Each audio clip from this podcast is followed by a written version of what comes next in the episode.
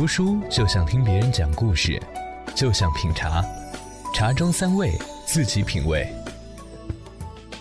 也像旅行，走马观花便得到粗浅，从容欣赏就得到峰回路转；像在会友，与作者交流，手捧好书如遇好友。开卷有益，心向往之。青苹果书，青苹果书。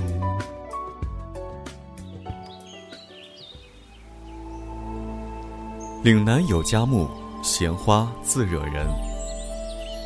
镜也被称为剑，有光的时候可映出影像。《旧唐书·魏征传》中说：“以铜为镜，可以正衣冠；以人为镜，可以明得失。”常居广州的彭晏，以岭南的一花一木为镜。照出了人的心窍品格。今天要介绍的就是来自湖湘才女彭燕二零一六年的新书《岭南花木镜》。正如本书前言说的那样，《岭南花木镜》通过谈论岭南的花木，把广州人日用而不绝的风俗描摹得活色生香。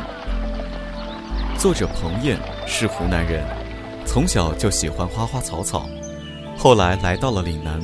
更是见识到了不一样的草木生机。一个满身书卷气的湖湘女子，以古典的诗意，调和了新世纪以来岭南新颖明朝带来的热血与躁动，把或陌生或熟悉的花木故事一支支细细修剪，一段段娓娓道来。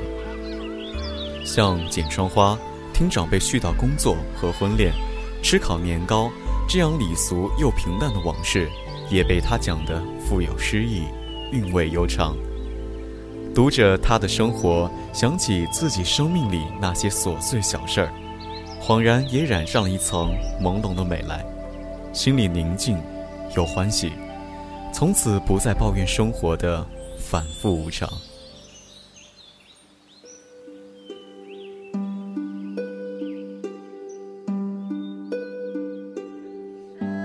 外婆跟我一样喜欢花花草草。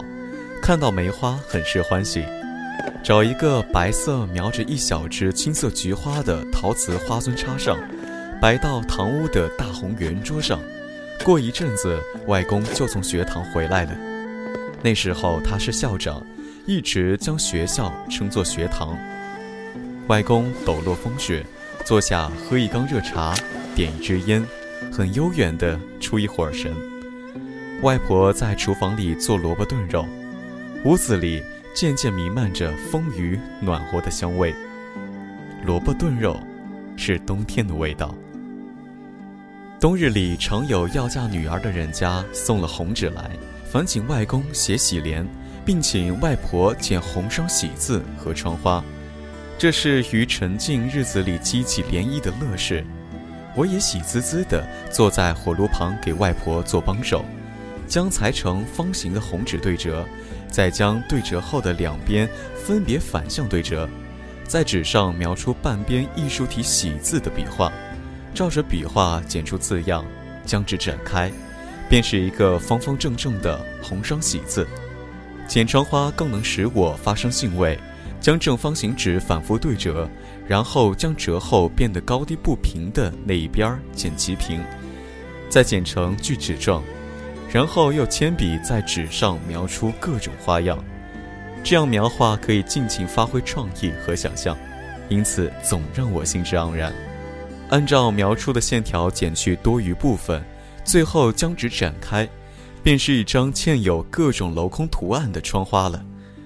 我渐渐剪得娴熟，便很应景地在窗花上挖出一朵一朵五瓣梅花。外婆看了。说这叫五福梅花，是吉祥的花样。为什么说我剪的是梅花，而不是桃花、李花呢？因为梅花瓣比桃花、李花都要圆，我剪出的花瓣就是格外圆润、饱满的。喝喜酒那天去的早的人都先涌进去看喜房，我看见每扇门上都贴着红双喜字，果然是喜气洋洋的样子。新房的窗子上一对一对贴着我剪的窗花，有镂空的云朵、星星和梅花图案。那可以算是我的创作平生第一次得到发表吧。我的心砰砰砰跳起来，有点得意，又有些不好意思。这家人在院子里种了一棵美树，比老外婆家的那棵更要大。此刻开满了花，地下且铺了一层落蕊，白色繁花衬着红红的喜字与窗花，既热闹又宁静。过一会儿，新娘出来了，穿正红的绣花袄，抿着嘴微微的笑。因着这一棵极大的白梅树，我便隐隐觉得，她到了一户很好的人家生活。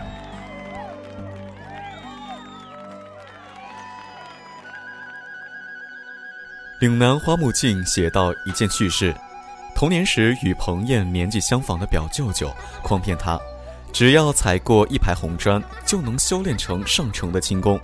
院中飘落的礼花下，幼童们手持竹竿，飞花摘叶，做着无忧无虑的侠客梦。江湖侠客，名士美人，无论古今南北，都是中国人无法割舍的浪漫想象。我在一个沙漠游城长大，小时候却十分不喜欢大马金刀的大漠豪侠形象。读小说最爱看白衣名士打马江南的故事，名士最好一身风骨，风光霁月。虽然我没有亲身体验过桑榆燕子梁的美景，却也明白风流侠客必然需要好景来配的，或是苍松青竹，或是兰花秋菊。玉面的侠客站到酣时，穿花岁月，踏月留香，想象中的情景美不自胜。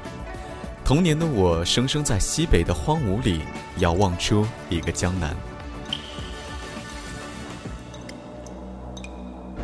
长大后到南方城市工作，见识到了书中描写的云山翠嶂，但是面对漫山遍野的绿叶，却连一棵野草也认不出来。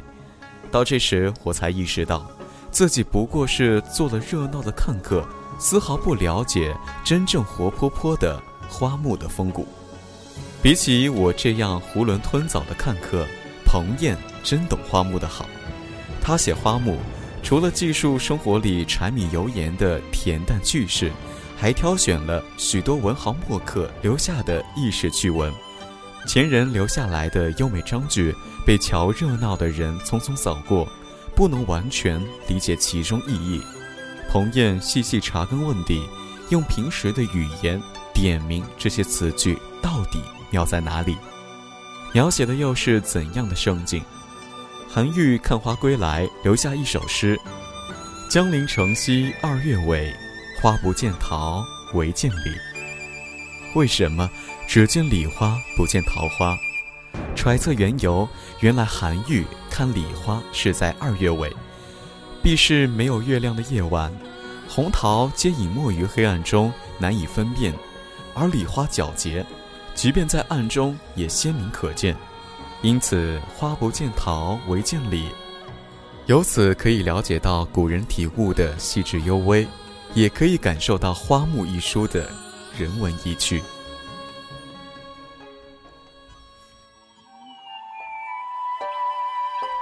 白天的礼花要温淡清灵许多，一束白花静立在院子西南角，像一幅新挂上的画。春日午后，一般人都是不歇午觉的。外婆在厨房里炒黄豆，焦香四溢。我拎一小柄竹剑到院子里比划。春光真好啊！田间弥漫着初生的浅浅春草，燕子以不可思议的美妙身姿轻盈划过薄寒的空气。风一起，梨花瓣就碎碎的落了一地。周边人家没有跟我年龄相仿的女孩，我只能成天与几个表舅舅玩在一处。说是舅舅，其实比我大不了几岁。一个表舅舅教我练功夫，将几十块红砖摆放在地上，相邻两块间留一步之距，然后要分别在平铺、侧放、倒立的砖面上练习几步行走。等你在倒立的砖上能行走如飞了，他伸手指一指屋前不远处的水塘，那你就能一步跨过这个塘。至今我都不知道表舅舅传授给我的功夫源自何处，但当时的我对此是深信不疑的。那时候，江湖和侠客是我们多么向往的世界啊！武侠梦总是指向遥远的荒村、客栈，由远而近的瘦马和疾驰中扬起的披风，煽动着风的自由与飞动，无限神秘而新奇。不过，不记得是因为什么原因，我与表舅舅到底没有在礼花纷飞的院落休息着上场的进宫。花木与人要相得益彰，必须先要品性相似。若给林黛玉配上雍容华贵的牡丹，给宝钗配上风露清愁的芙蓉，就实在是不伦不类。林和靖先生不成婚不做官，远离俗物，自然配得上梅妻鹤子。陶渊明南山田居，待月荷锄，也配得一篱的菊花。在岭南花木镜中，每株花草都有独特的品格。玉兰是彭艳的君子，每天相看不厌。正如辛弃疾那句：“我见青山多妩媚，料青山见我应如是。”水仙花是翩若惊鸿的天女，身姿盈盈一握，纤细温润，却不顾一切的开放，强悍坚韧，生机勃勃。令彭艳痛心的是，街市上往往有商家以人力扭曲水仙的姿态，使其呈现出各种艳俗造型，龙形凤状，僵硬可恨。凌波仙子也只好肥厚臃肿地做出种种媚态，取悦于人。桂花无色，海棠无香，各有秉性。人力强求花木献媚于人，反而失了最初的特点。花木尚且不可强烈扭曲。何况人呢？从前看过一个故事，唐人张伯任苏州刺史，于堂前大植木兰，花开时当地名士聚会花前，赏花赋诗。陆龟蒙迟到，张伯罚他连服数大白。陆醉醺醺然提笔写下“洞庭湖浪渺无惊，日日征帆送远人”两句，便颓然醉倒。其他客人欲续之。但不明路意，陆龟蒙稍醒后提笔续曰：“几度木兰舟上望，不知原是此花生。”最后一句抖起波澜，收束点题，一时传为绝唱。此诗一说为李商隐所作，为首句稍有出入，是“洞庭波冷晓青云”。宋代姚宽《西溪从语》中记载了唐末流传的一段异谈。唐末馆阁诸公泛舟湖上，以木兰为题赋诗。忽有平士登舟作此诗，满座皆惊。平氏作完诗便隐身而去。后来大家才知道，平氏是李商隐之魂魄。彼时李已辞世多年了，两则笔记小说，自然更喜欢后一则。韩寿的诗魂在水上飘飘荡荡，芥子般微妙，却又弥漫天地。这种氛围太李商隐了，青铜古剑般的鬼才李贺也能毫无违和感地融进这样的传奇，其他人都不能。世界花木如此繁多，一本书怎么能看得尽？岭南花木尽，只取岭南一处，窥一斑而知全豹。有本书可知，一草一木都维系寄托着人的情感。世界如此广大。知己者，又能有几个？有花木可以寄情，已经是十分幸运的事了。再借作者彭艳的一句话，作为今天青苹果书屋的结束语：愿今夜当有青山磊落，入我绮梦三千重。谢谢各位听友收听青苹果书屋。为了答谢各位听友，本期节目将会在留言的听友中选出一位。送出本期推荐的新书《岭南花木尽》一册，谢谢各位听友的支持。浅唱歌是梦一场，人多情人醉倒在花海水乡。谁难舍一段尘缘，落下诗句千行？谁望穿隔岸灯火，欲将心事轻藏？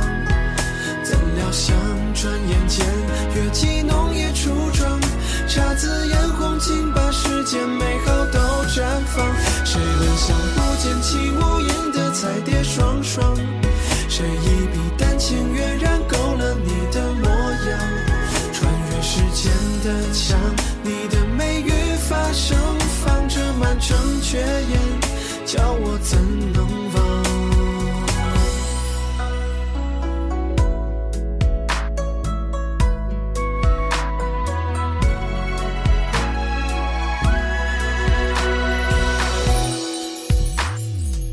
天微亮，露水浸湿兰花窗。胭脂红熏一抹浅笑唇边藏，千年传说还在琴声中轻唱。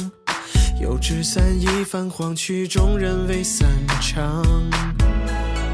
谁难舍一段尘缘，落下诗句千行？